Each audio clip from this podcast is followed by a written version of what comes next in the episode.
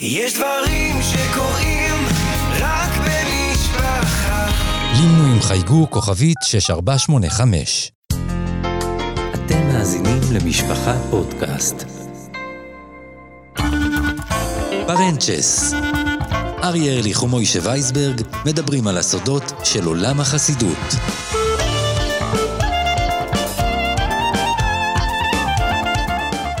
הנני העני ממעש, נרעש ונפחד, בטרם אגש לעסוק בדמות שתעמוד במרכז הפרק הזה, פרק 23 בסדרת פרנצ'ס, הסוקרת את העולם החסידי, ואנחנו עומדים לצאת, מוישי, למסע פסגות, אל תוך היכלה הייחודי והנדיר של חסידות עם שינוב המעתירה.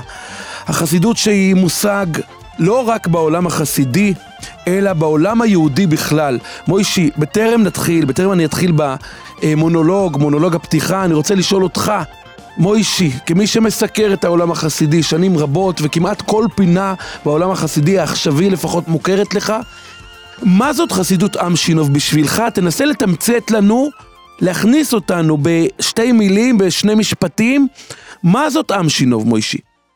עם שינוב זה תמיד יכול להיות דבר שיגידו לך, תשמע, אמשינוב זה מעל הזמן, תמיד אה, יש אה, מאוחר, מוקדם, אבל אני אומר זה הדבר, באמת כמו שאמרת, הדבר אולי הצדדי בחסידות. אמשינוב היא חטיבה אחת של חסידות, אני חושב, אחת החסידויות החשובות ביותר, שמונהגת על ידי אחד מגדולי וצדיקי דורנו. ואתה יודע, אנחנו הרבה הרבה, כבר הקלטנו למעלה מ-20 פודקאסטים על חסידויות.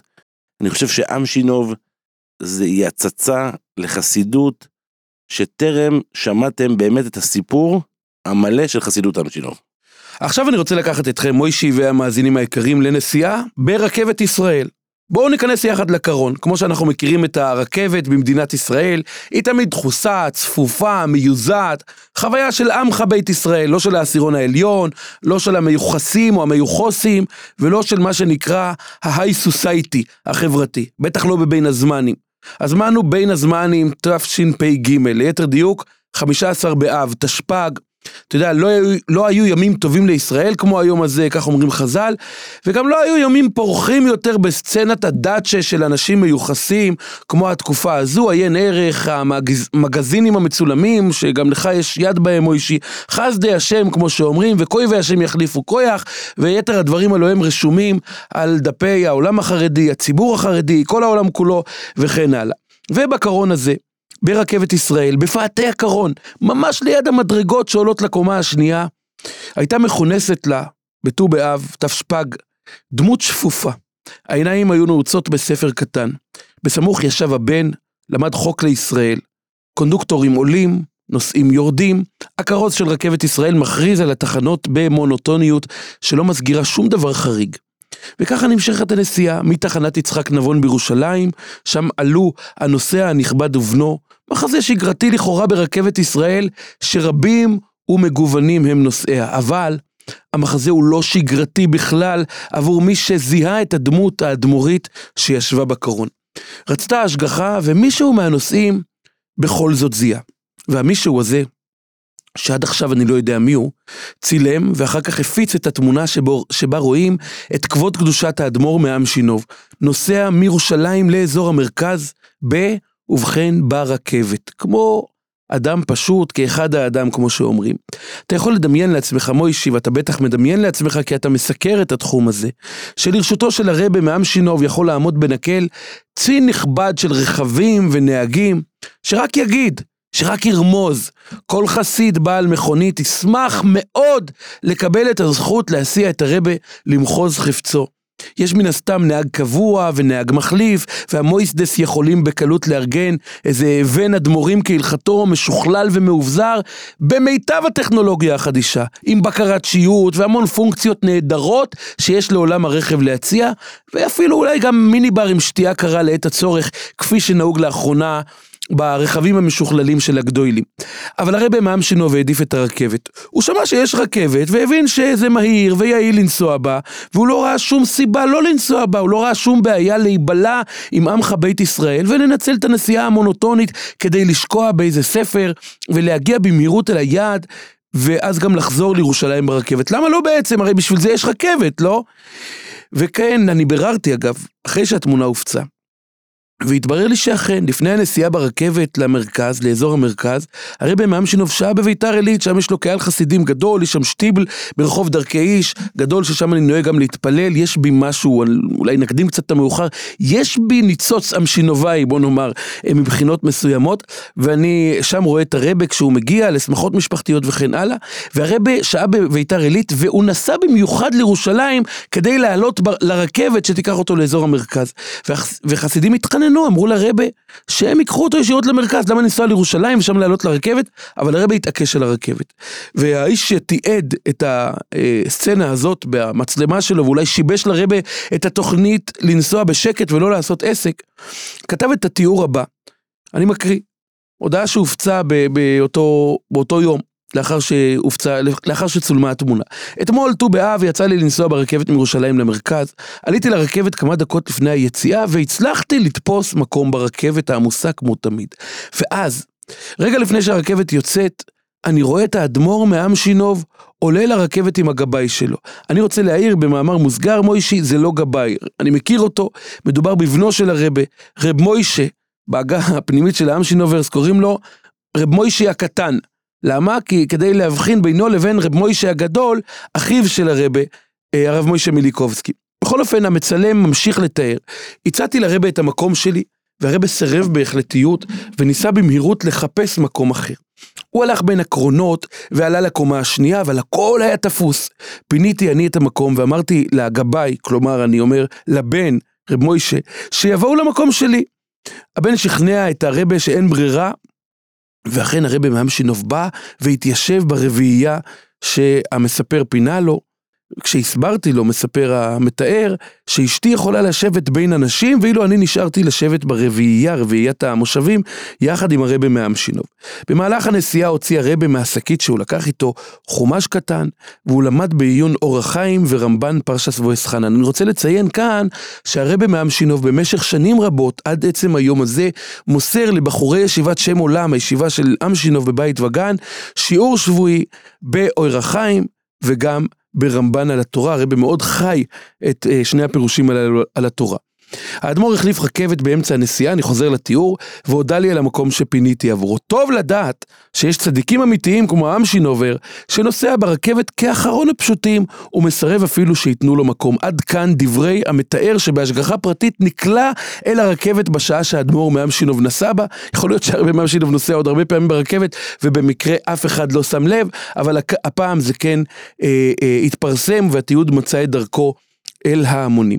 אחרי שאני קיבלתי את התמונה ואת התיאור שבצידה, תהיתי לעצמי מה המסר שהרבה מאמשינוב העביר לנו, בני הדור, בלי שהוא אפילו רצה להעביר מסר, אבל כך יצא. הוא רק רצה להגיע בשקט למחוז חפצו, אבל מה לעשות שאנחנו קיבלנו את התמונה ואנחנו צריכים להתייחס אליה, הרי אין מנוס מלהתייחס לרגע המונצח והלגמרי חריג הזה, ששובר את כל המוסכמות שהכרנו על עולמם של נכבדים, שיכולים להרשות לעצמם נהג פרטי עם כל האביזרים, אבל מעדיפים את נהג הקטר של רכבת ישראל בתור נהג פרטי.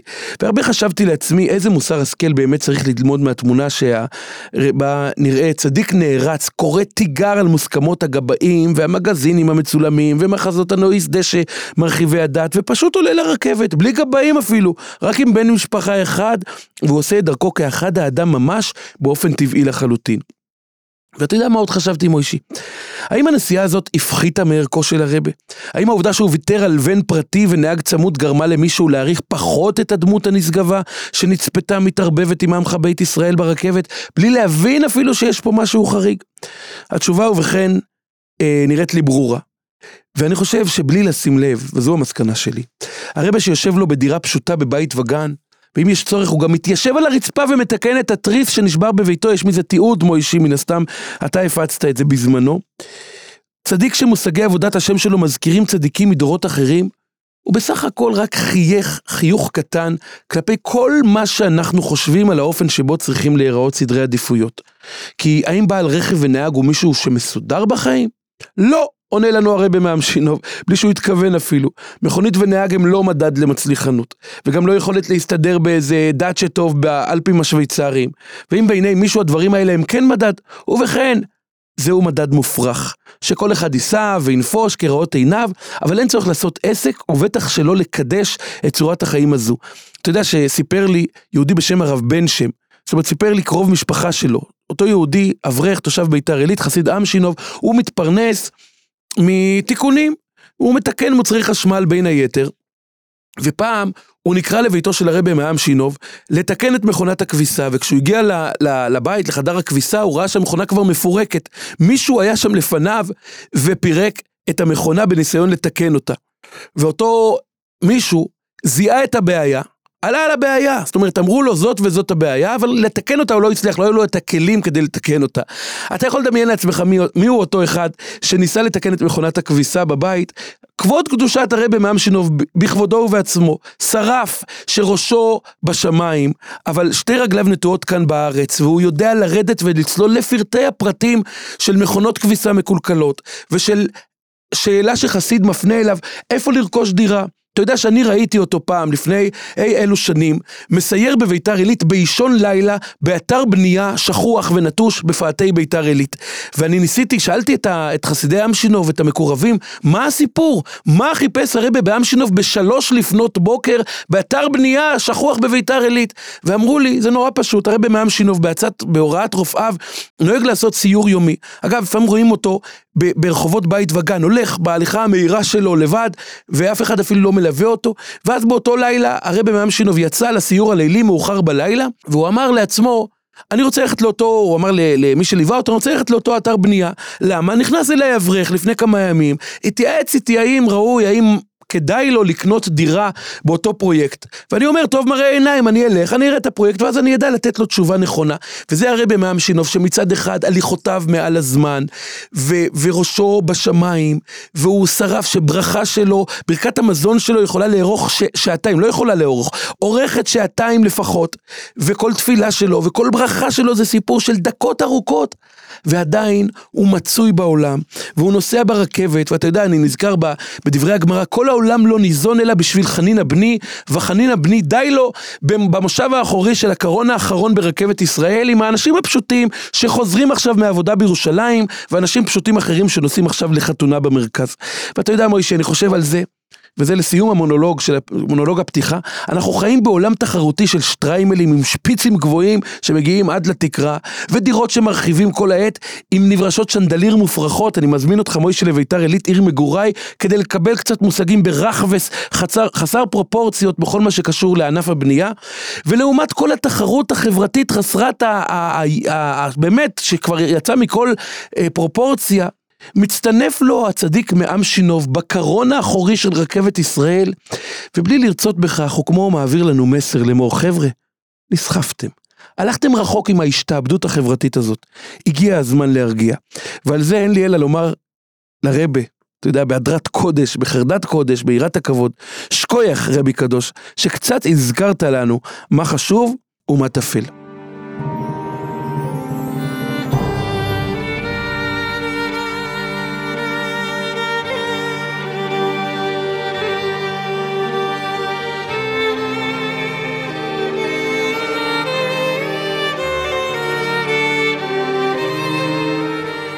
אני חושב שאולי הוא האדמו"ר הכי מאחד שיש אה, במגזר החסידי. קונצנזוס. קונצנזוס, כי גם בפרשיות שאתה יודע, שמתרחשות, אתה יודע, אולי לא עלינו מחלוקת, האדמו"ר מהיום שלו יש לו את הדעה הברורה והיא מקובלת גם על אנשים. אתה יודע, מי יודע מה האדמו"ר מהיום שלו יגיד על הסיפור הזה והזה, אה, או על הנושא הזה והזה, נגיד קבלת תלמידים, או לא, לא משנה, סתם אני אומר דברים שהתרחשו בעבר. והרבי מהם שלו יש לו דעה ברורה והוא מקובל על כולם, פשוט מקובל על כולם, והדמות שלו והצדקות שלו, ואתה יודע, אתה, אתה, יש את ה... לפעמים מקבלים הצצה לברית שנערכת בביתו, אז אה, אה, מתאפשר ככה ל, ל, ל, לראות אותו באמצע השבוע, כמובן גם רואים אותו עושה הליכה לצורך בריאות ברחובות אה, בית וגן, בואכה שערי צדק וכל האזור הזה, איך שהרבה צועד ברגל, לפעמים גם הוא צועד ברגל. אה, אני לא אשכח את אחת ההפגנות על חוק הגיוס שהאדמו"ר מאמשינוב צעד ברגל מבית וגן. בית וגן בשביל לא לחלל את השבת שהוא עדיין שבת אצלו. זאת אומרת, גם כאילו, העניין הזה, שבת ביום שני העניין שלישי. הזה אנחנו, אנחנו ננסה לעסוק בו אה, אה, בהמשך על קצה המזלג, מה העניין באמת השבת שמתמשכת אצל האדמו"ר שלנו, וגם זה לא תמיד, יש לזה יוצאי דופן. אבל כדי להבין טוב יותר את הסיפור האמשינובאי של ימינו, צריך לחזור קרוב לחצי יובל שנים לאחור, לשנת תשל"ו, 1976 למספרם, שכונת בית וגן בירושלים. אז, בתאריך כ"ז באייר, נפטר בבית וגן האדמו"ר הקדוש רב ירחמיאל יהודו מי- מאיר קליש, המכונה הרבי רב מאירל מהמשינוב. הרבי רב מאירל נולד בעיירה הפולנית פשיסחה, לאביו הרבי רב שמעון שולם מהמשינוב, ואימו פייגה ברוכה, שגם היא לבית משפחת קליש. היא הייתה בתו של הרבי רב ישעיהו קליש מפשיסחה. רב מאירל מלבד העובדה שהוא היה בנו של הרבי רב שמעון שולם מהמשינוב, הוא היה מיוחס בעצם גם לאבי השושלת שאמשינוב מתייחסת אליה, שושלת וורקה. הוא היה צאצא של רבי יצחק מוורקה, מייסד השושלת, וגם של רבי יעקב שמשון מפיטובקה, שהיה מגדולי אדמו"רי פולין, רבי פנחס מקוריץ והיהודי הקדוש מפשיסחה. כשרב מאירל הגיע לפרקו, הוא ניסה לאיטה טויבה, שהייתה בתו של דודו רב חיים ינקב אריה מורגנשטרן האדמו"ר מרדזימין. על שמו למעשה נקרא הרבי הנוכחי מהמשינוב רבי ינקב אריה. ואתה יודע מוישי מי עוד נקרא על שם הרדזימינר הגדול? נכון, הרבי הנוכחי מגור, שגם הוא צאצא של רבי ינקב אריה מרדזימין הראשון, שעל שמו היה נקרא הנכד רב חיים ינקב אריה, כך שבסופו של דבר שני האדמו"רים חולקים למעשה שם משותף, שבסופו של דבר הוא על שם אותו סבא משותף, הסבא הגדול, רבי ינקב אריה מרדזימין. רב מאירל ביקר בארץ בשנת תרצ"ג, תרצ"ג, יחד עם אביו האדמו"ר רב שמעון שולם. הם שהו בארץ במשך כשנה, היו בתל אביב ובעוד מקומות, ואז הם חזרו לפולין, שם תפסה אותם מאוחר יותר מלחמת העולם השנייה. רב מאירל ואביו נמלטים עם המשפחות שלהם לווילנה שבליטא, בנפרד. קודם אה, רב שמעון שולם, ולאחר תקופה מצטרף אליו הבן שלו רב מאירל. והם שוהים בווילנה והם מסתתרים בצוותא במשך כשנה. לאחר שנה בווילנה, ממשיכה כל המשפחה וחוצה את רוסיה עד ליפן כחלק מהקבוצה הגדולה של היהודים שהשיגו סרטיפיקטים ליפן. משם הם ממשיכים עד לשנגחאי שבסין, יחד עם קבוצות הפליטים שבמרכזם היו תלמידי ישיבות מיר וחב"ד לובביץ' וגם קבוצה של חסידי אמשינוב בראשות האדמו"ר ובנו. אה, ערב ראש השנה תש"ב, זה הזמן שבו רב שמעון שולם והמשפחה שלו ורב מאיר לבן שלו מגיעים לשנגחאי שבסין, שבה הם ישהו עד לאמצע שנת תש"ז, בעצם לאורך כל מלחמת העולם השנייה, מאז תש"ב וגם כשנתיים לאחריה. אתה יודע, המון דובר וסופר על שנות השהייה המשותפות של הרבי מאמשינוב ובנו בשנגחאי, המון מעשי גבורה ומסירות נפש לשמירת היהדות, אבל אני רוצה להתמקד בחתונה מאוד מעניינת שנערכת בשנגחאי שנתיים לאחר סיומה של מלחמת העולם השנייה. חיה נחומה, הבת של הרבי רב מאירל מאמשינוב, היא הכלה, והחתן הוא אחד העילויים הגדולים של ישיבת מיר, ששהה גם הוא בשנגחאי, אחד מהאריות של ישיבת מיר בשנגחאי, העילוי הגדול, רב חיים מיליקובסקי זצ"ל, מי שעמד לימים בראשות ישיבת אמשינוב בירושלים. קודם כל נספר מי הייתה מר, מרת חיה נחומה. היא נולדה בי' באב תרפ"א בעיר אוטבוצק הסמוכה לוורשה, היא נקראה חיה על שם הסבתא שלה, אשת האדמו"ר הראשון מעמשינוב רבי ינקב דוד, ונחומה היא נקראה כך על שם שהיא נולדה במוצאי תשעה באב. והיא למעשה בתו של רב מאירל, ובשהותה בשנגחאי בוחרים עבורה את העילוי המיראי הליטאי אה, כחתן, רב חיים מיליקובסקי. השידוך היה מפתיע מאוד, מאוד מאוד מפתיע, שכן בשנגחאי לא חסרו אז גם בחורים חסידיים. אבל רבי רב מאירל ואביו בחרו כחתן דווקא את העילוי הליטאי מישיבת מיר. מספרים שכאות מחאה, הקבוצה החסידית בשנגחאי לא הגיעה לטיש של הרבי מאמשינוב שנערך בשבת שלאחר האירוסין, לאחר היוודע אבורט החסידי ליטאי. אה, מסתבר שכן, החסידים בשנגחאי נעלבו שמשפחת, מכך שמשפחת הרבי מאמשינוב בחרה בשידוך ליטאי דווקא. אבל כך היה, וביום שישי י"ב במר חשוון תש"ו נערכה החתונה של מרת חיי נחומה עם הגאון רב חיים מיליקובסקי. אתה יודע, אני רוצה כאן אה, לתת מאמר מוסגר ולומר, הנושא של שמחה בעם שינוב הוא חזק מאוד. מי שמכיר את הליכות חסידי עם שינוב, מי שנקלע פעם לשטיבל הגדול, למקום, לבית המדרש של הרבי בבית וגן, או לאחד מה, מבתי החסידים של עם שינוב, כך קוראים לזה אגב שם, בייס החסידים, רואה המון שמחה והמון הוואי פנימי. החסידות הזאת היא חסידות מאוד מאוד עליזה. משפחת בן שם ידועה כאחת המשפחות הכי אה, שמחות שגם אה, דואגות להשרות שמחה בחסידות עם שינוב. אני יכול גם לומר שמכיוון שבעם שינוב יש המון שעות פנויות שבהן, מחכ... שבהן מחכים לרבה שיצא לתפילה או לתקיעות או לקריאת התורה, אז אה, בשעות הללו כמובן לומדים, מתפללים, לוקחים ספר. אבל יש גם הוואי שמתפתח, והבן שמים יודעים לשמח, ויש, זו חסידות מאוד עליזה, והשמחה המשינובית הולכת אחורה לאבות השושלת. למשל, הרבי רב שימלה היה אומר, עבדו את השם בשמחו, זה המוטו, זה הדבר הכי חשוב שלנו, אה, כממשיכי שושלת וורקה. ורב שימלה הוכיח עד כמה צריך האדם לברוח מן העצבות. אומרים שאף פעם לא ראו אותו עצוב. וגם בתקופות קשות, במלחמת העולם הראשונה, כשפצצות תבערה ניתחו כברד אה, ברחבי העיר, ואנשים הסתובבו אחוזי ייאוש, וגם אז רב שימלה אה, שמר על עם שינוב כעל אי רגוע, אה, שאליו לא חודרים שום סממנים של עצבות. בכל אופן, אנחנו אה, חוזרים לשנגחאי, ובשנת תש"ז, הרב רב שמעון שולם משתוקק מאוד מאוד לממש את חלומו ולחזור לארץ ישראל אחרי שהוא כבר ביקר בה כמה שנים לפני מלחמת העולם השנייה. אבל הדבר לא מתאפשר. הבריטים נעלו את שערי הארץ, ולאחר שנכזבה תקוותם של אה, בני משפחת האדמו"ר מעם שינוב לקבל אה, אשרות עלייה לארץ ישראל, הם נוסעים בלית ברירה לאמריקה, לברוקלין. בתחילה מתיישב הרבי רב שמעון שולם בשכונת ויליאמסבורג החסידית, ולאחר תקופה קצרה לבקשת אה, אחד הרבנים, הוא קובע את מושבו בשכונת בורו פארק, ובה הוא פותח את בית המדרש של חסידות עם שינוב.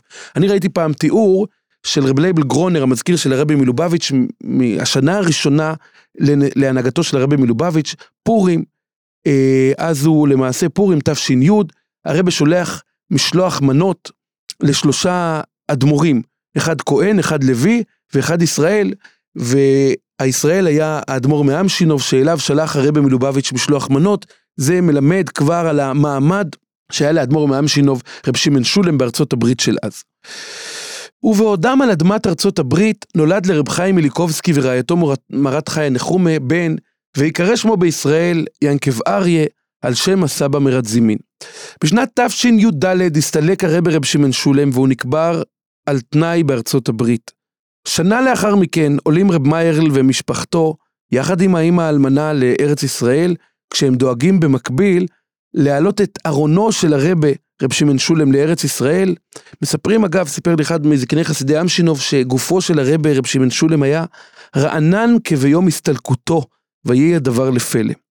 רב מיירל ומשפחתו מתיישבים ברחוב הפסגה 46 בבית וגן, מוישי זאת כתובת שהפכה למותג שכל חסיד אמשינוב מכיר עד עצם היום הזה. למעשה, אני יכול לומר שהרקע האמריקאי והליטאי טבועים גם הם בדמותו רבת האנפין של הרבי מאמשינוב. למרות שהוא היה ילד מתחת לגיל בר מצווה כשהוא עלה לארץ, הרבי דובר אנגלית, מתמצא בשפה, וגם קורא רצפטים ודוחות רפואיים באנגלית לטובת חסידים שבאים להתייעץ איתו בנושאים רפואיים. לגבי הרקע הליטאי, מעטים יודעים את מה שאני הולך לומר עכשיו, אבל עד לשנות התמנותו, עד לתקופת התמנותו לרבה, לאדמו"ר, על חסידים, הרבה מעם שלנו היה מדבר ביידיש ליטאית, ויש אומרים שגם היה מתפלל בהעברה ליטאית, כדרך שנהג אביו. אתה יודע מה? אני רוצה בעניין הזה להשמיע לך עכשיו הקלטה מאוד מאוד מעניינת ומאוד מאוד נדירה מהדרשה שהרבה מאמשינוב נשא ביום חתונתו בגיל 23. זאת דרשה תורנית מפולפלת, עשויה לתלפי, לתלפיות, כמו שאומרים, מאוד מאוד אה, מאופיינת בסגנון הישיבתי הליטאי. הרבי נושא את הדרשה הזאת ביידיש ליטאית כבדה ושורשית שהייתה נהוגה באותן שנים בישיבות ליטא. בואו נשמע את הקטע של הרבי מאמשינוב דורש ביידיש ליטאית חבורה, חבורה ישיבתית לכל דבר ביום חתונתו. לדעתי, גם רוב חסידי עם שנוב לא שמעו את ההקלטה הזאת. הנה זה, בבקשה. Was ist der Machlegis in Gemara? Das zwei Days. Vier Days. Zwei von was die beide Teile von Rambam sagt, und noch zwei. Teurach. Oder weil, ein bisschen mit der Review. Aber der Rambam schreibt beide Timing, in Tam, da und ein Tam, da. Was schreibt er nicht, selten, beide Eltern, selten Tam. Und diese sagt, der Tam von dem Abend, Simche bis Simche, da geht auf den nächsten Mitzvah, Chavilis, Chavilis. Der Mensch hat am Mitzvah, darf er seine ganzen Tonne zu dem Mitzvah. Kann nur ihr, kann den ganzen ihr, dasselbe sagt bei Simche. Kann sein, das ist ein Scheich nur bei Simche, was am Mitzvah dik ist Simche. Mit am Mitzvah darf man seinen ganzen Tonne, das sagt der Simche. אין לי לגמרי את ההקשר, אבל אתה יודע, אה, ממה שאני מבין, הרב נושא כאן אה, חבורה בנושא של אה, אין מערבין שמחה בשמחה, ואין אוי סין מצוויס חבילויס חבילויס. יש כלל הלכתי שלא עושים מצוות חבילות חבילות, כלומר לא, לא אה, מאחדים, לא ממזגים בין שתי מצוות, והרב נושא איזשהו פלפול ושואל האם בשמחה, כשעורכים שמחה של מצווה, האם אה, גם אפשר לומר, גם צריך לומר את הכלל הזה, או לא.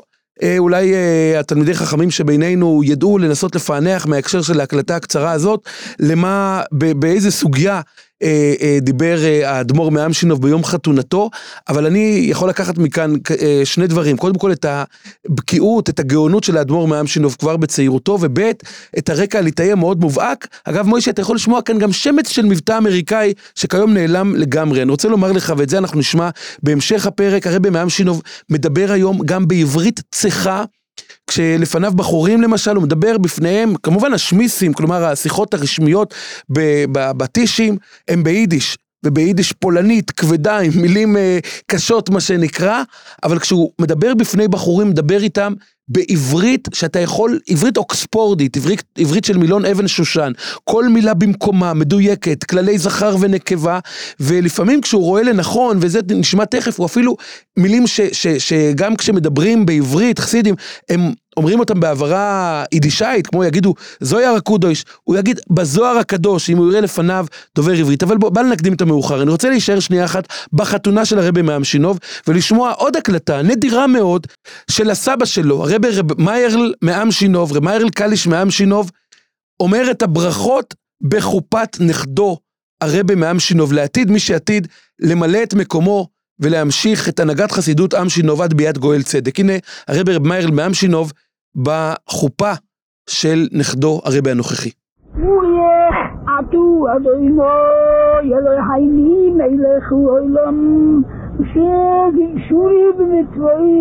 סוף, ותימוני על רבויויס, Uzaluni es yoni shoish, iti aluni es anesi yoin pludi. Ah, Aye dai khipu vsidi shin, tuye gatu adoi noi, mekabai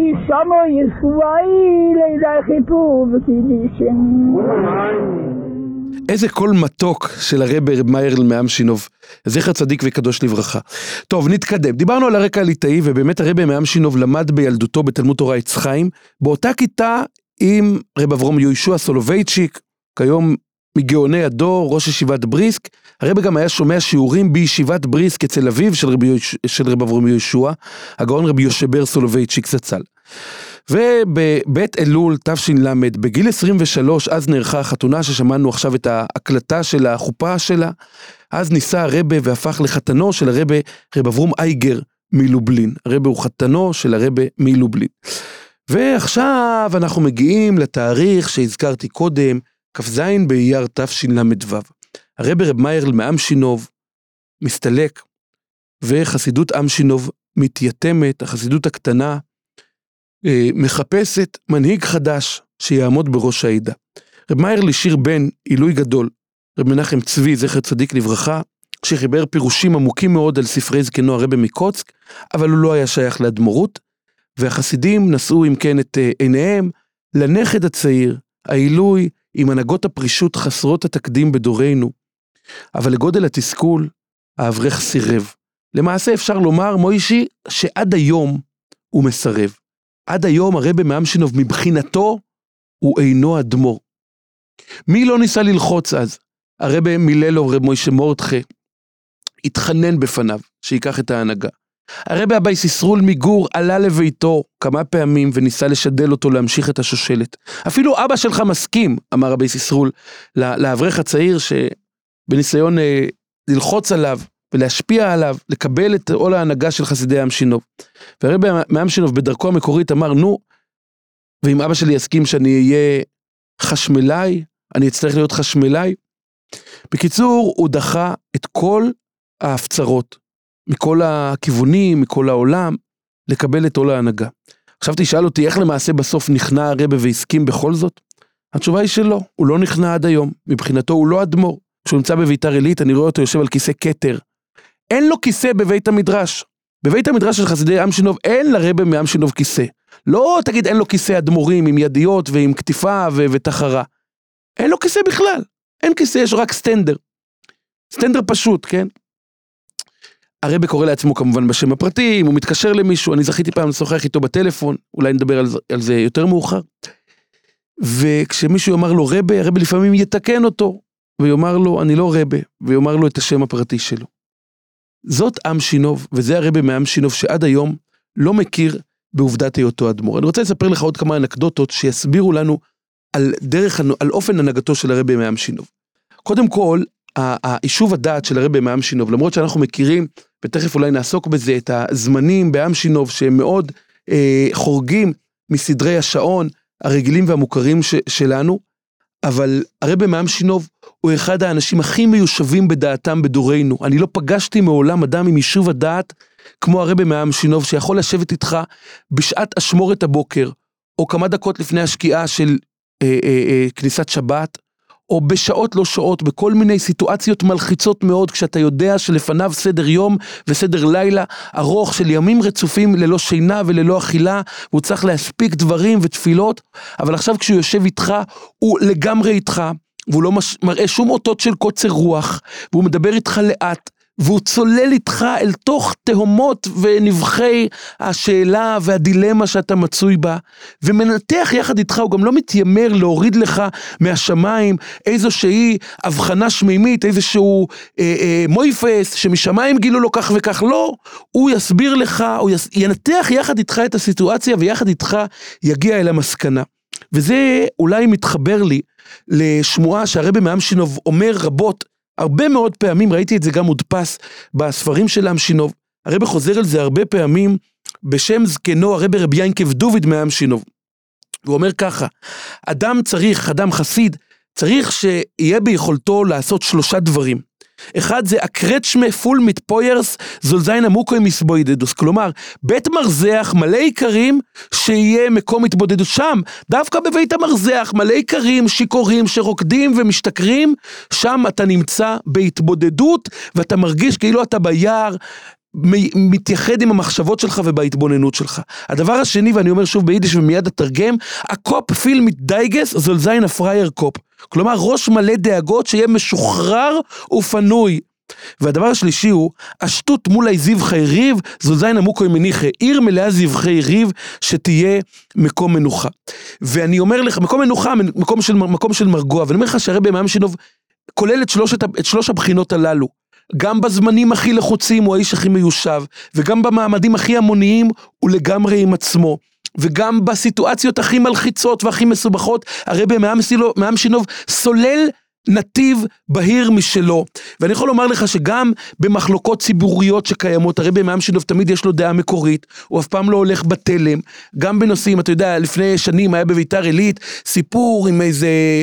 אה, אה, מוסד של קהילה של בעלי תשובה, שההנהגה המקומית רדפה את, ה, רדפה את הקהילה הזאת, והרבי מעם שינוב עצמו, הוא החליט שהוא מבקש את הנרדף, והוא התייצב לימין הקהילה הזאת, אפשר לומר את השם, קהילת הרב ניצני, בסוף היא עברה מביתר עילית. הרבי שינוב שם את עצמו כפטרון הרוחני, כאבא של הקהילה, ודאג לה ולא חת להתייצב מול עסקנים ומול אנשים חזקים, כי כשהרבי מאמשינוב מזהה אמת, הוא הולך איתה עד הסוף, והוא לא עושה שיקולים פוליטיים, והוא לא רואה את עצמו חלק מכל מיני מוסכמות חברתיות.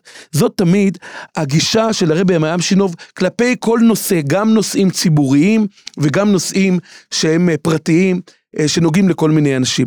אני רוצה גם בנושא הזה של הזמנים, של שעון אמשינוב, אתה יודע שיש סיפור ידוע, שלפני עשרות שנים, הרבי, מאמשינוב כבר מנהיג את עדתו, כיום כשאנחנו מדברים בתחילת שנת תשפ"ד, מדובר ב-47 שנה, בואכה 48 שנים, לאורך ימים ושנים טובות. ובתחילת הדרך, קמו מתנגדים ששמעו על שעון אמשינוב, כן, שמעו על כך שהרבי מאמשינוב מוציא שבת ב- בימים שני או שלישי, ועוד כל מיני דברים זמן, שנוגעים לסדרי התפילות, ובאו לבית הדין, בית דין צדק של העדה החרדית בירושלים, שאז היה בית דין עם אה, שיניים ועם כוח גדול.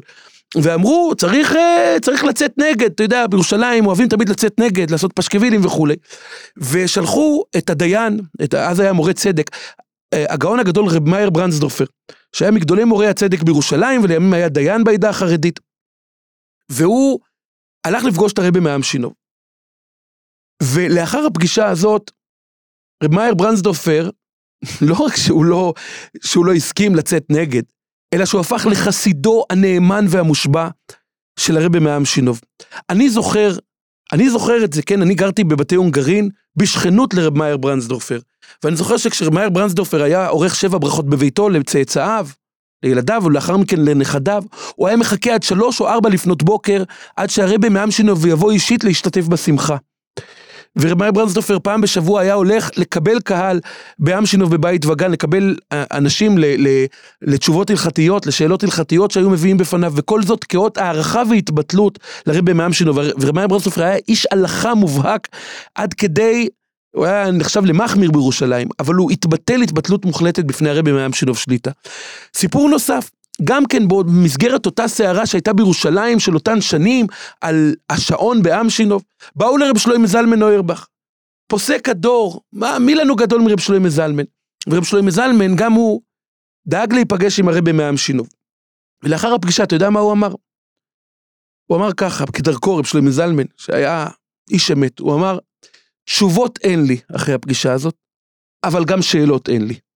ומאז כל הדור עונה מקודש מקודש אחרי הרבי מאמשינוב.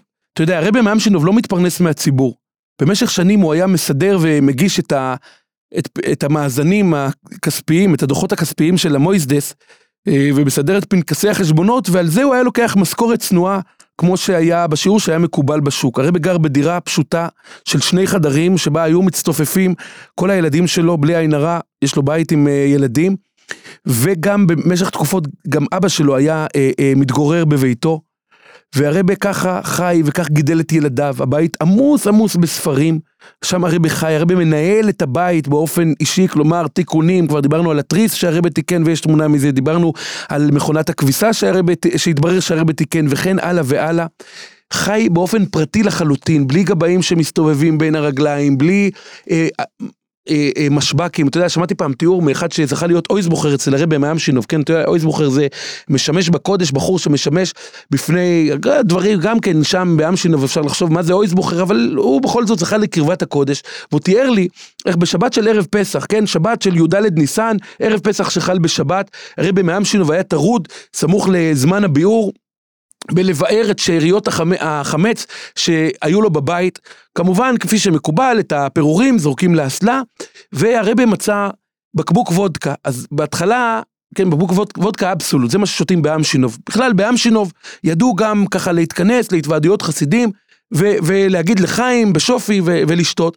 ורבי מאמשינוב חס על ה... זה היה שעה ארוכה לפני זמן הביאור, הוא חס על הבקבוק, אז הרבי שתה כוס, ועוד כוס, ועוד כוס, אני לא זוכר אם הרבי סיים את הבקבוק, או, או את השאריות שפך בסופו של דבר לכיור, אבל הוא תיאר לי את השעות הבאות שבהן הרבי היה שלט ברוחו, אתה ראית שההשפעה הייתה קשה מאוד, זה לא פשוט לשתות כמה כוסות, אבל זה צדיק מושל ביראת אלוקים, המוח שליט על הלב, והרבי מאמשינוב בשעות הבאות המשיך את עבודת השם שלו, אתה רואה איך הוא נושך שפתיים, את הקושי, זה היה תיאור מפליא ששמעתי אותו, שעין לא ראתה. הרבה עומד לימין אביון, דיברנו איתה על הסיפור של אה, קהילת הרב ניצני, יש גם סיפורים של שלום בית, גם במשפחות מיוחסות, הרבה תמיד לוקח את הצד של, שהוא רואה בו כצד הצודק, בלי להתייחס למה מה אומר הרחוב, ומה סבורים החזקים והמקושרים. אה, עד היום הרבה לא מקבל קוויטלח ופדיונות מהחסידים שלו, והשליטה העצמית שלו, של הרבה, היא משהו מבהיל. הרבה פשוט מושל ברוחו לגמרי. הוא בכל רגע, בכל רגע נתון, הוא יודע מה הוא צריך לעשות ומה רצון השם שהוא יעשה.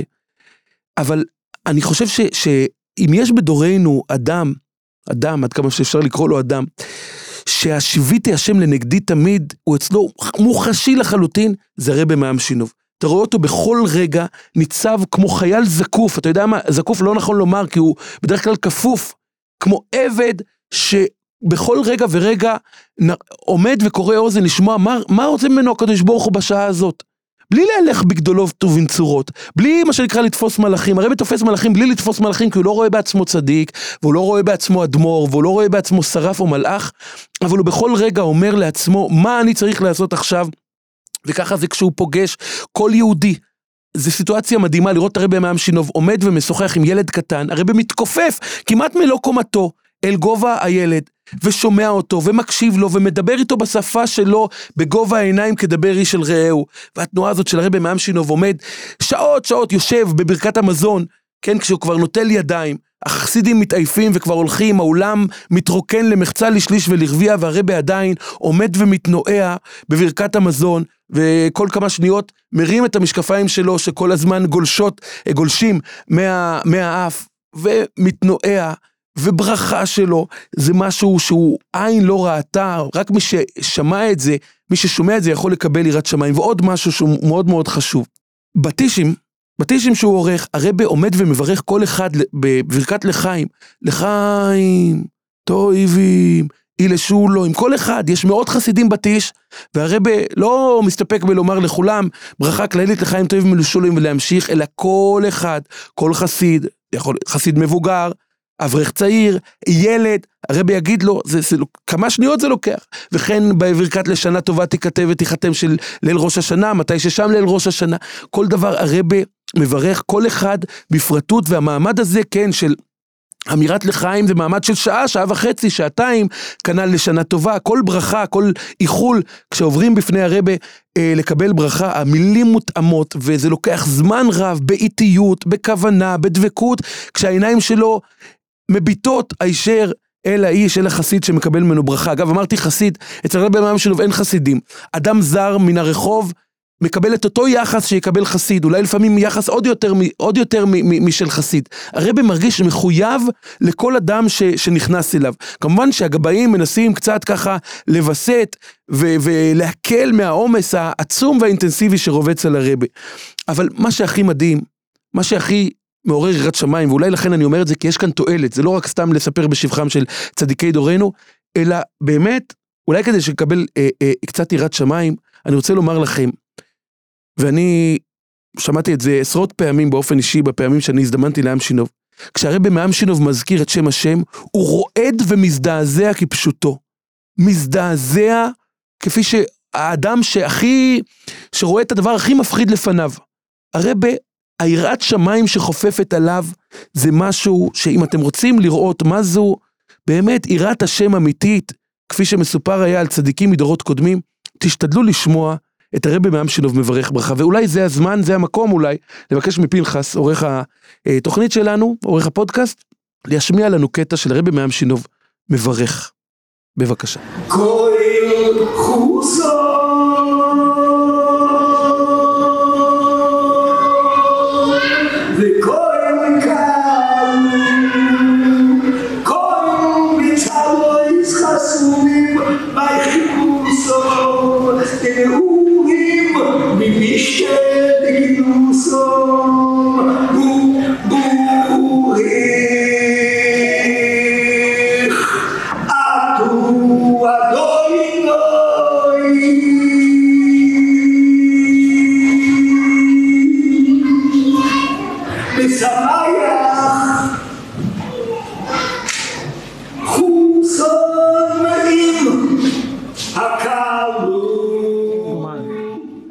לחשוב שכשאתה הולך לשאול שאלה את הרבי מאמשינוב, שאלה שנוגעת לה- להתלבטות בחייך, אתה רוצה לקבל איזו תשובה שמימית, איזה אורים ותומים, ככה שהרבי יגלה לך מה רוצים בשמיים. ובכן, זה לא כך. אתה יודע, אם תאמר את זה לחסיד אמשינוב, הוא יצחק, הוא יצחק מעצם המחשבה הזאת. כשאתה נכנס לרבי מאמשינוב להתייעץ איתו, הרבי נכנס איתך לעובי הקורה, כל כולו איתך. חי איתך את הדילמה, מנסה יחד איתך לנתח את הסיטואציה, ואז ביחד איתך מגיע לתשובה שהיא נשענת כמובן על פי, על התורה ועל השכל הישר.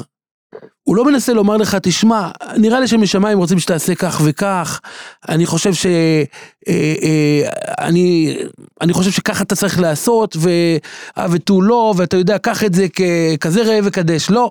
הרבי מסביר לך בהיגיון, לאחר שהוא מנתח איתך את הסיטואציה, ומוישה התייעצות אצל רבי מאמשילוב יכולה לארוך לפעמים דקות ארוכות, שעה ארוכה, יש לו את כל הזמן שבעולם, זה יכול להיות כמה דקות לפני השקיעה בערב שבת, זה יכול להיות בשעה מאוחרת מאוד לפנות בוקר, זה יכול להיות לפני בדיקת חומץ או שריפס חומץ או הדלקת נר חנוכה. כאשר הוא איתך, הוא איתך עד הסוף. היכולת הזאת להיות, מצד אחד אנחנו מכירים את סדר יומו העמוס של הרבה, את העובדה שהוא בקושי מצליח להספיק את תפילותיו ואת המשימות התובעניות שהוא יצר לעצמו, מצד שני, היישוב הדעת שלו, הוא, אני לא יודע, אני חושב שאין בדורנו יהודי עם יישוב דעת אין מופלג כמו הרבי באמשינוב. מאמשינוב. אין לחץ באמשינוב. אתה יודע, אחד מאדמו"רי המשינוב אמר, אגב, העניין של הזמנים לא התחיל בדורנו, אחד מאד- מאדמו"רי המשינוב אמר שחסיד צריך שני שעונים. אחד, בשעון אחד לראות שכבר מאוחר, ובשעון שני לראות שעוד לא מאוחר. ויש יש עומק רב בוורט הזה. שאתה גם מיישם אותו, הרב אריה. אנחנו לא, אנחנו, זה לא פודקאסט על אריה. ארליך. לא, אבל אתה היית מגדיר את עצמך אני, כחסיד. אני, יש לי, יש בי, יש בי. צד המשינובאי, בוא. נאמר ככה, אני מוצא את עצמי הרבה בז'רגון מתפלל. בחסידות עם, בשטיבל של אמשינוב אה, בביתר עילית, אנשים אה, נחמדים מאוד. אני רוצה אבל להגדיר לך, את השאלה היא, השאלה היא. אתה- מוכן, אתה יכול להכיל עומק? ברור. אז יופי, אני רוצה לומר לך את סוד. השעון, את סוד השעון, ואני אנסה להגדיר את זה באופן שיהיה שווה לכל נפש. אנחנו מכירים את היהודים האלה, שבשבת, בשלשודס, כן, ברייבו דה רייבין, הם עומדים מחוץ לבית הכנסת עם דמדומי חמה, וסופרים, נושאים עיניים לשמיים וסופרים כוכבים. או, יש כוכב אחד, מצוין. או, יש עוד כוכב. או, עכשיו כבר רואים שני כוכבים וחצי. או, שלושה כוכבים לדוד, ברוך השם צורי, נכון? ככה מקובל אצלכם אה, בליטא, רב מוישה? לא, ביקים. אוקיי, יותר, ומתחילים, יק- לא יודע, מתחילים, והוא. רחום. הם חיים כל הזמן את הדקה הבאה. אוקיי, מוצאי סוכות, מה עושים? דבר ראשון, מוצאי שמחת תורה, מגיעים הביתה, ומה מה הדבר הראשון שעושים, מוישי, אותם יהודים, שיהיו בריאים? מיד מפרקים את הסוכה. ומה עושים במוצאי פסח? מיד לאחר שהפציעו שלושה כוכבים בשמ... בשמיים, מקפלים את המטבח. הם חיים את הדקה הבאה. בעם שינוב חיים את הדקה שהייתה, את היום שהיה, לא ממהרים להיפרד משבת, לא ממהרים להיפרד מחג, מיום כיפור. זאת אומרת, חיים גם את מה, ש... את מה שהיה, את היום שהיה, ומנסים למצות ממנו את המירב ואת המיטב. וזה, זו דרך שהיא, אתה יודע, כל הנחלים הולכים אל הים, והיהודים שהם תמיד נחפזים ותמיד מחפשים את הדקה הבאה ואת היום טבע הבא, קדוש ייאמר להם.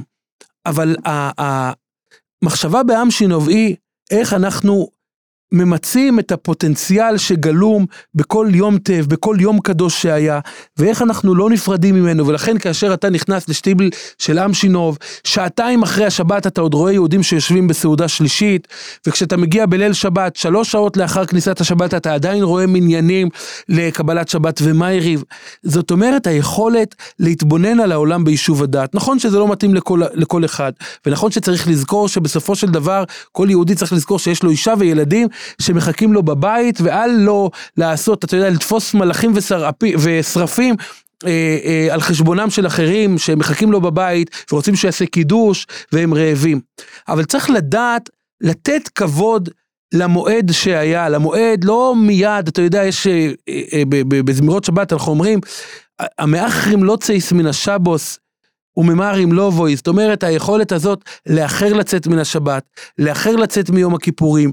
עכשיו בעניין הזה אני רוצה לומר לך, שהאדמו"ר מאמשינוב הוא נושא הפכים, יש מושג, יש ביטוי חסי, ב, ב, בכתבי החסידות שנקרא נושא הפכים, היכולת לשאת שני הפכים. אני רוצה להמשיל לך את זה. דיברנו על זה שהרבה מצד אחד מנהל סדר יום מאוד צפוף, מצד שני יש לו יישוב הדעת, וגם בזמן הכי לחוץ הוא יכול לקבל כל אדם בסבלנות הכי גדולה ואגב, בעולם. בשנים- אבל אני רוצה לתת לך עוד דוגמה. בשנים האחרונות אז מביאים לאדמו"ר את השאלות בפקסים, והגבאי עומד עם טלפון, הרב הלחמי, הרב הלחמי, הוא מקריא בפני הרבה. וזה, עכשיו- ואז עונה לבן אדם, כבר מחייג תוך כדי שהרבה עונה לבן אדם, כן, כבר מחייג עכשיו לבן אדם הגבאי הבא. הזה, הרב הלחמי, הוא כל הזמן מסתובב עם בלוטוס, אתה יודע את זה?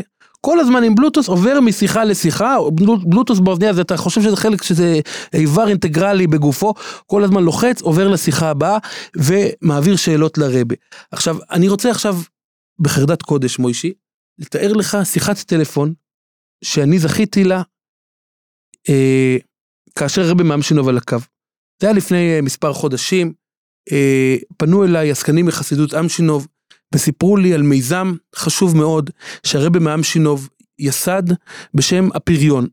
למעשה אה, המון אה, שאלות שמגיעות לרבי מאמשינוב וצרות ותלאות של יהודים ובמסגרת כך הרבי נחשף לבעיה קשה ומאתגרת מאוד בנושא השידוכים. בנושא השידוכים, שידוכים רפואיים, למעשה אנשים שעברו מחלה או אנשים שיש להם איזשהו, איזשהו אתגר בריאותי, הם מתקשים למצוא שידוך.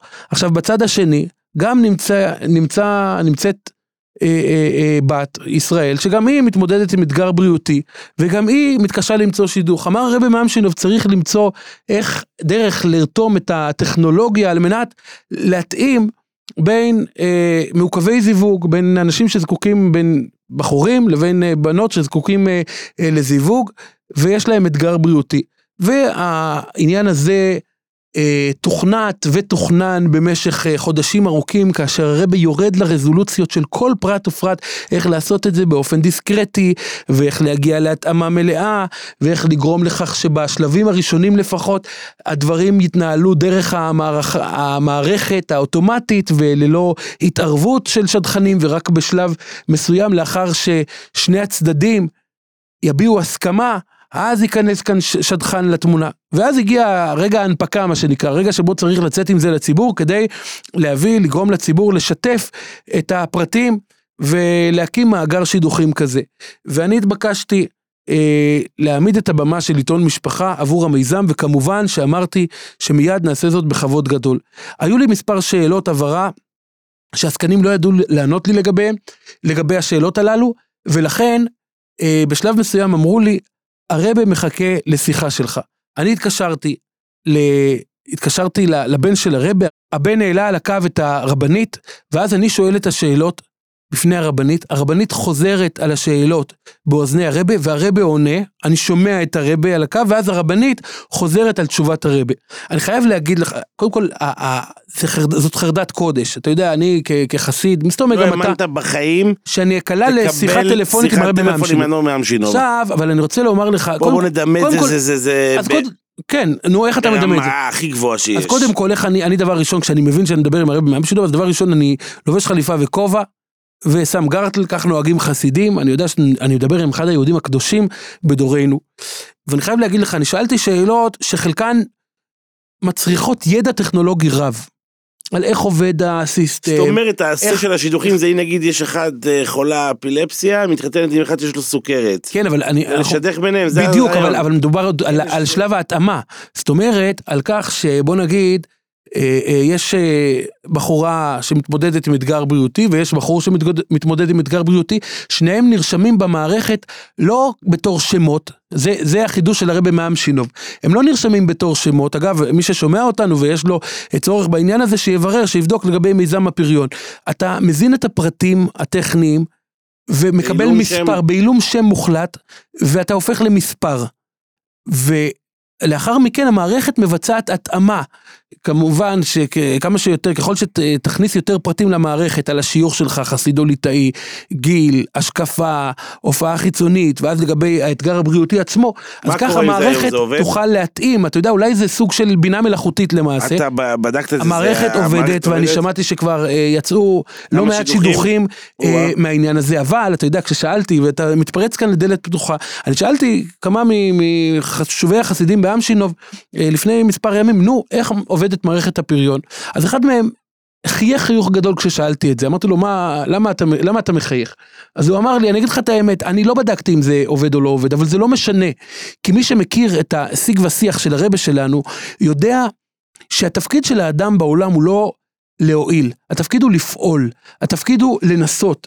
זאת אומרת, אתה לא חייב להגיע להישג, אתה צריך אבל לנסות. יש וורט, אני שמעתי אותו פעם מהבן של הרבי מאמשינוב בשם, בשם אביו, זה וורט שהרבי חוזר עליו הרבה מאוד פעמים. אה, על הפסוק, אם בחוקו ישי תלכו, אומר רש"י שתהיו המיילים בתוירו. אה, שואל הרבה, מה העניין של המיילים בתוירו? זאת אומרת, הרי בחוקו ישי תלכו, זה גם אה, שמירת המצוות, כפשוטו. אומר הרבה, שיש עניין לעמול, לעמל יש ערך בפני עצמו, ומה זה עמל מוישי? עמל, מוכיח הרבה מעם שינוב, הוא לאו דווקא עמל שמוביל להישגים, הפוך, עמל זה לשון אה, מאמץ שווא.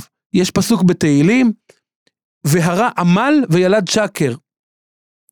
או ישוב עמלו בראשו, זאת אומרת, העמל הוא לאו דווקא משהו שמשיג, שמגיע, שמשיג את המטרה, אבל יש ערך גדול מאוד לעמל ול, ולניסיון. הרבי גם אה, לוקח את ה... עושה שימוש בפסוק, והחשבה לדעת זאת, עמל הוא בעיניי, עמל הוא בעיניי, זאת אומרת, שב הוא בעיניי, לא הצלחתי להגיע למטרה, ועדיין הנכס של ה...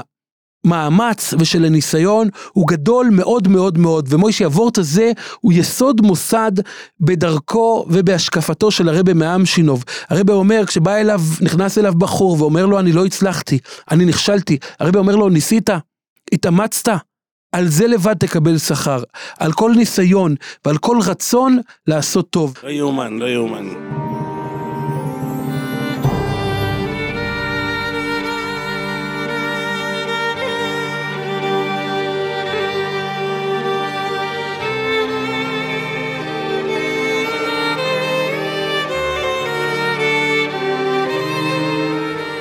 טוב, אני רוצה עכשיו להפנות uh, כמובטח, הבטחנו במהלך הפרק, להשמיע הקלטות נדירות של הרבי מאמשינוב uh, בעברית.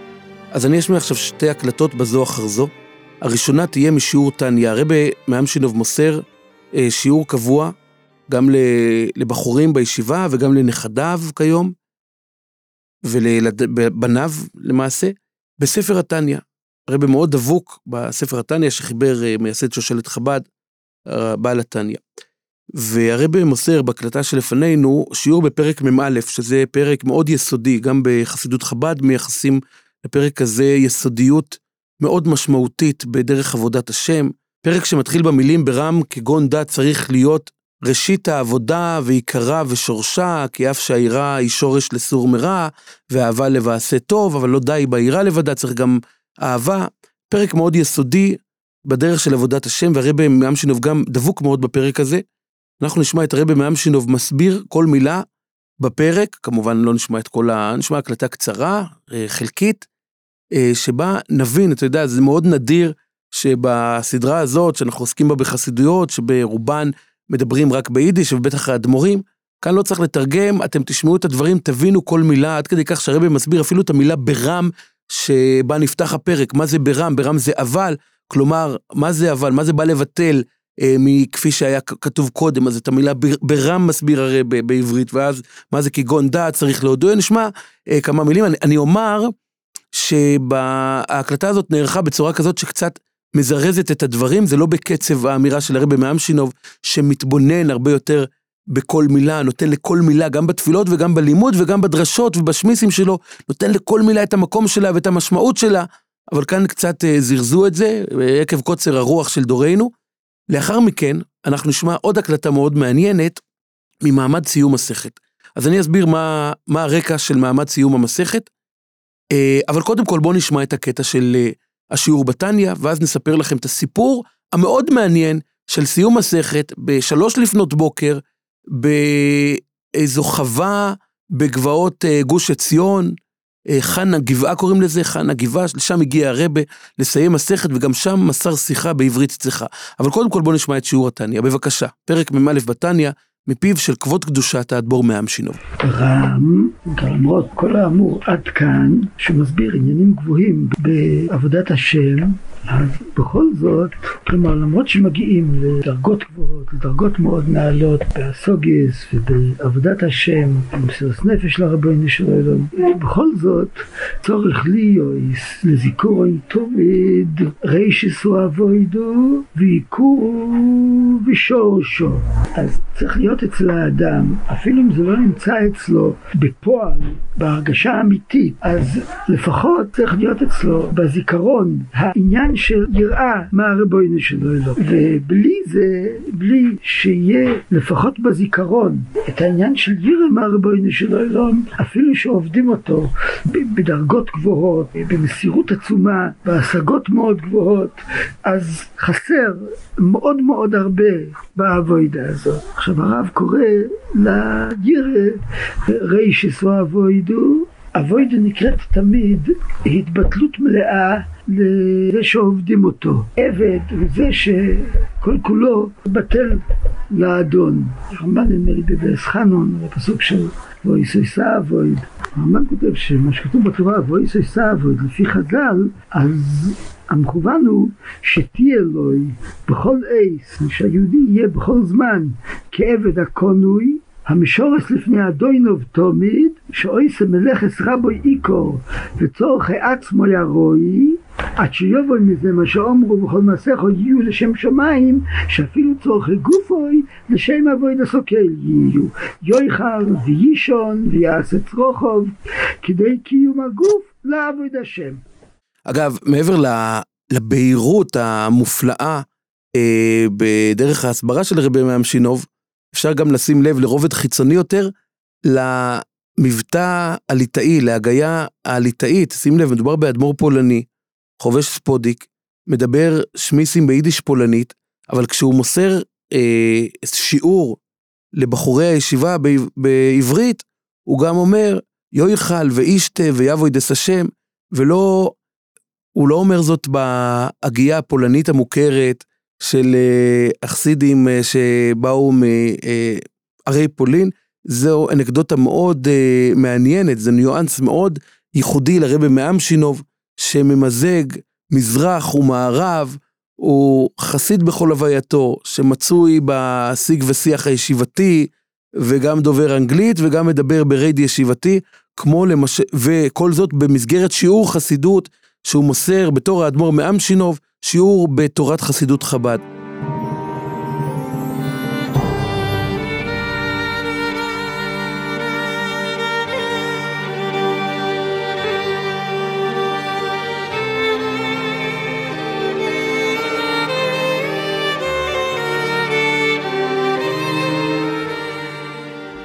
עכשיו כמובטח נספר את הסיפור של חאן הגבעה.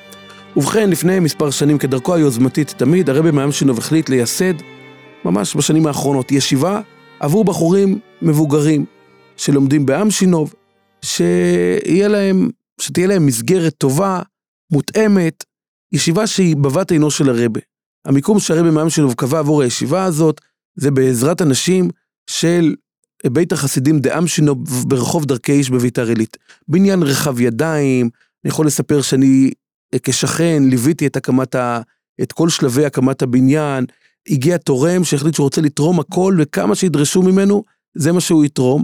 ואדמו"ר מאמשינוב הגביל כל הזמן את המייסדים, את אנשי ועד הבניין, אמר להם, רק, תיקחו רק מה שנצרך, בצורה מינימלית, לא להפריז ב... הוצאות על חשבון הנדיב ש... שהחליט לפתוח את פנקס הצ'קים שלו ללא הגבלה, רק מה שדרוש, והרבה ממש נכנס לפרטי הפרטים. אני אספר שניים או שלושה, שתיים או שלוש אנקדוטות שקשורות באמת לבית החסידים הזה, שמשתקפות בהנהגתו של האדמו"ר מאמשינוב. אחד זה המקווה, יש שם כמובן מקווה, המקווה הוא לפי כל החומרות, ללא, ללא אה, אה, פילטר, ככה הרבי מאמשינוב אה, מקפיד. ואחד הדברים שהם מאוד ייחודיים אצל הרבי מאמשינוב זה החשש מאבק גזל.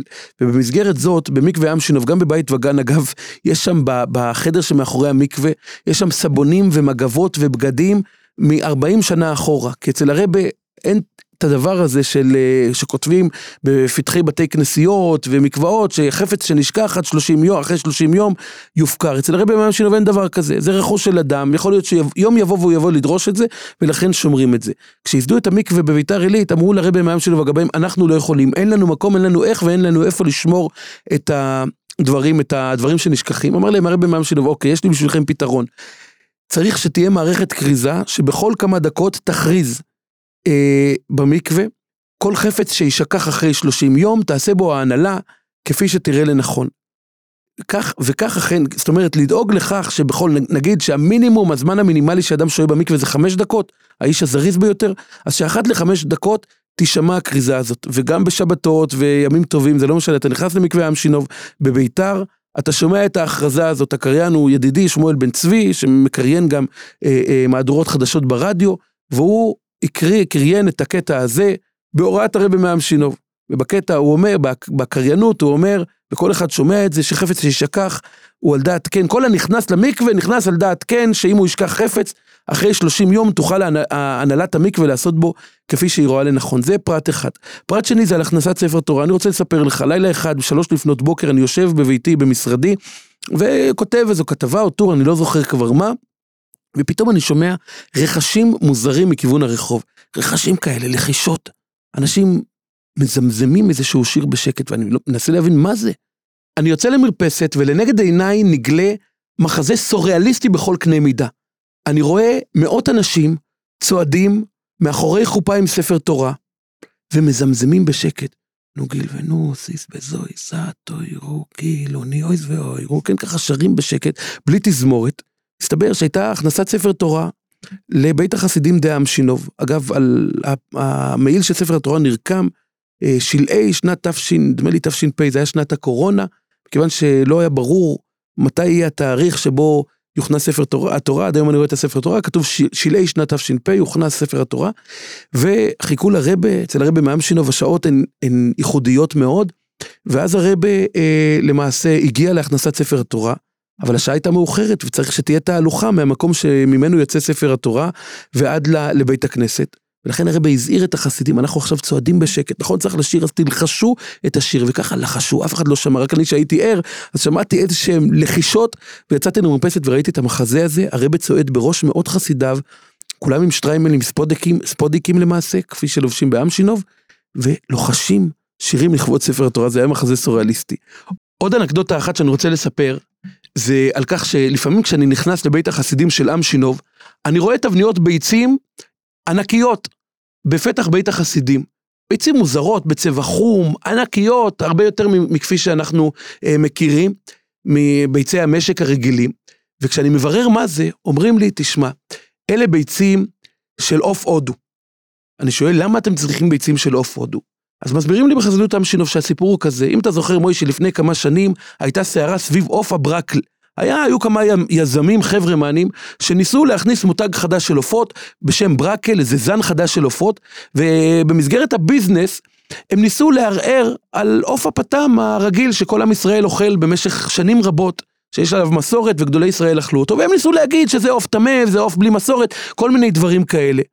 ובמקום זה הם רצו לשווק את הברקל החדש שכבר אה, אה, השקיעו בו הרבה כסף. ואז כמובן גדולי ישראל ורבנים והרב לנדו והאדמו"ר מרב אהרון מסטמר ובתי דין נכנסו לעובי הקורה ואמרו שהברקל אין לגביו מסורת ואילו עוף הפתם הוא עוף כשר.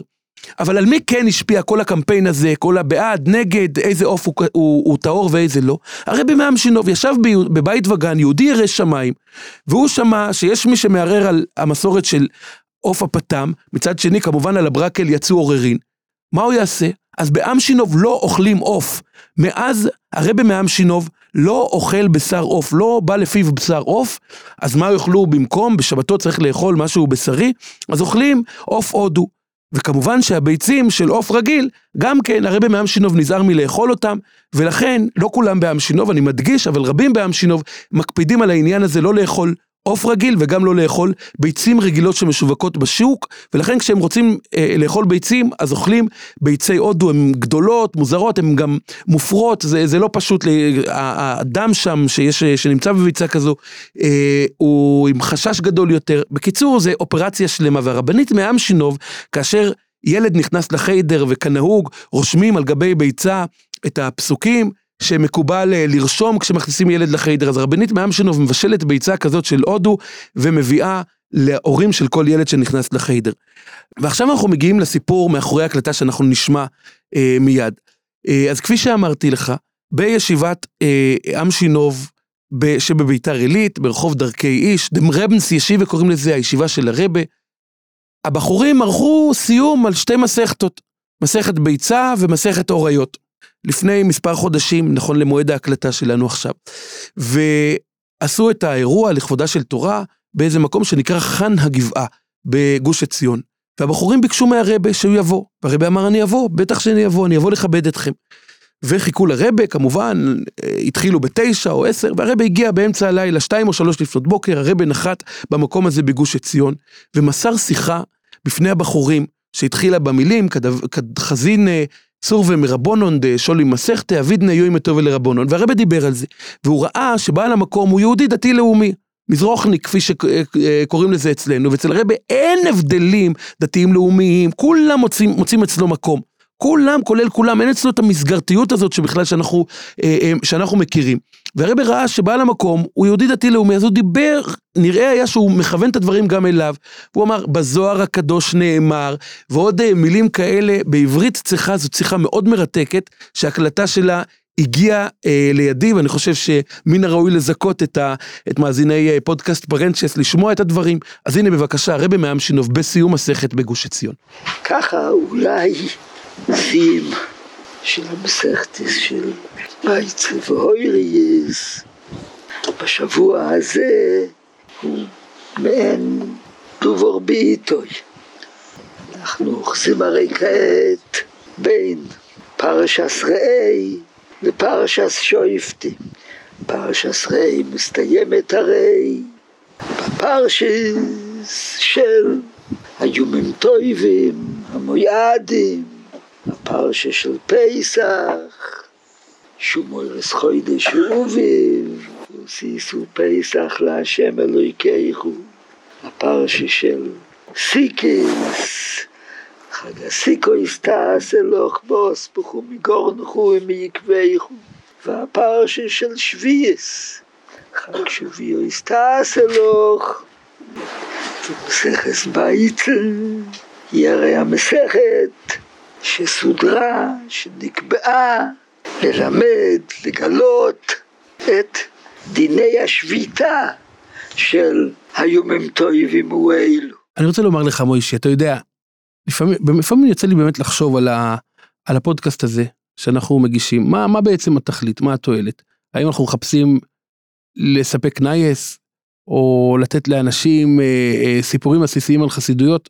א' כל הם סככומים. ובכן, ובכן באמת, אני חושב שהמטרה היא, קודם כל באמת שיכירו כולם את הטוב ואת האור שבכל חצר וחצר, אבל ברובד העמוק יותר, אני חושב שיש לנו מה ללמוד מצדיקים וקדושים, אנשים שאנחנו נושאים אליהם מבט, וכאשר מדובר ברבי מעם שינוב, אני חושב שיש לנו מה ללמוד, קודם כל על עיקור הזמן, על לייקר כל שבת וכל חג וכל דקה וכל תפילה וכל ברכה וכל ברכת המזון שאצל הרבי מעם שינוב אורכת שעתיים. אבל מעבר לזה, הרבי מאמשינוב תמיד אומר, העניין של עשה טוב, העניין של, הוא קורא לזה יסויד צדיק, אין כמעט שיחה של הרבי מאמשינוב שבה הוא לא מדבר על יסויד צדיק במובן הזה של לחיות חיי קדושה, והרבי מדבר על ועשה טוב, זאת אומרת כשאנחנו עכשיו אה, בסיומו של עוד פרק, ופרק חשוב מאוד בעיניי, אני מניח שגם בעיניך, בסופו של דבר אני חושב שכולנו יכולים להפיק תועלת, איך לחיות. טפח מעל הקרקע. תודה רבה רבה. תודה רבה רב מוישי וייסברג ואנחנו נהיה כאן בעזרת השם בפרקים הבאים תשמע יוס, אה, תשמע רב מוישי עברנו כבר כברת דרך עם הסדרה הזו. דברי דרך לא נורמלית והתגובות לא מפסיקות להגיע והפידבקים מכל מקום מהציבור הליטאי חסידי ספרדי כולם מכורים לפרנצ'ס. אתה שמעת את המייסה עם הבחורי ישיבה בין הזמנים האחרון? עם הטריוויה שהייתה? אולי זה הצצה לבחורי הישיבות החסידיות. אחת הישיבות הכי חשובות בעולם החסידי לא ביקשתי את אה, רשותם אה, אה, לנקוב בשם הישיבה אבל הם סיפרו לי שהיה קמפ בבין הזמנים ועשו איך קוראים לזה קליקרים תחרות קליקרים כן שעונים. תשובות באמצעות. עונים תשובות באמצעות הצבעה, והייתה שאלה, מה אתה עושה בשעות הפנאי שלך? תשובה א', משתעמם, תשובה ב', מאזין לקווי נייעס, כנראה יש דבר כזה, תשובה שלישית, מאזין לפארענצ'עס, עכשיו, אם אתה אומר שזו ישיבה חסידית חשובה, אז איך יש להם שעות פנאי? אין שעות פנאי. בכל אופן, מאזין אה, לפודקאסט פארענצ'עס אה, אה, הוביל, ואז עשו בישיבה טריוויה, שעשועון טריוויה, על כל פרקי פארענצ'עס. שאלו אה, באיזה פרק מוזכר שעון עם פסים, באיזה פרק חלדודנה, חלדודנה, באיזה פרק זה... וכן הלאה והלאה, אמרו לי גם את השאלות אה, בפרוטרוט, ולכן אני חושב שאתה יודע, זה חבל, חבל שאתה לא מביא לי צילום אחראי. של זה, אתה משמח אותי. אחרייס גדולה, אחרייס גדולה, גדולה. אז יהי רצון שנלמד, נלמד מזה, כן, אני חושב שזה חשוב מאוד להפיק תוכן איכותי, ושכוח מוישי שהיית איתנו, שכוח בריה. אה, אפריל לכם כושר. אנחנו נשתמע בפרקים הבאים בעזרת השם. Hoi da doi doi do da do ye da da da do ho da do ye do ye do ho da do ye da da da do ho ya ya ya ma ya ya ya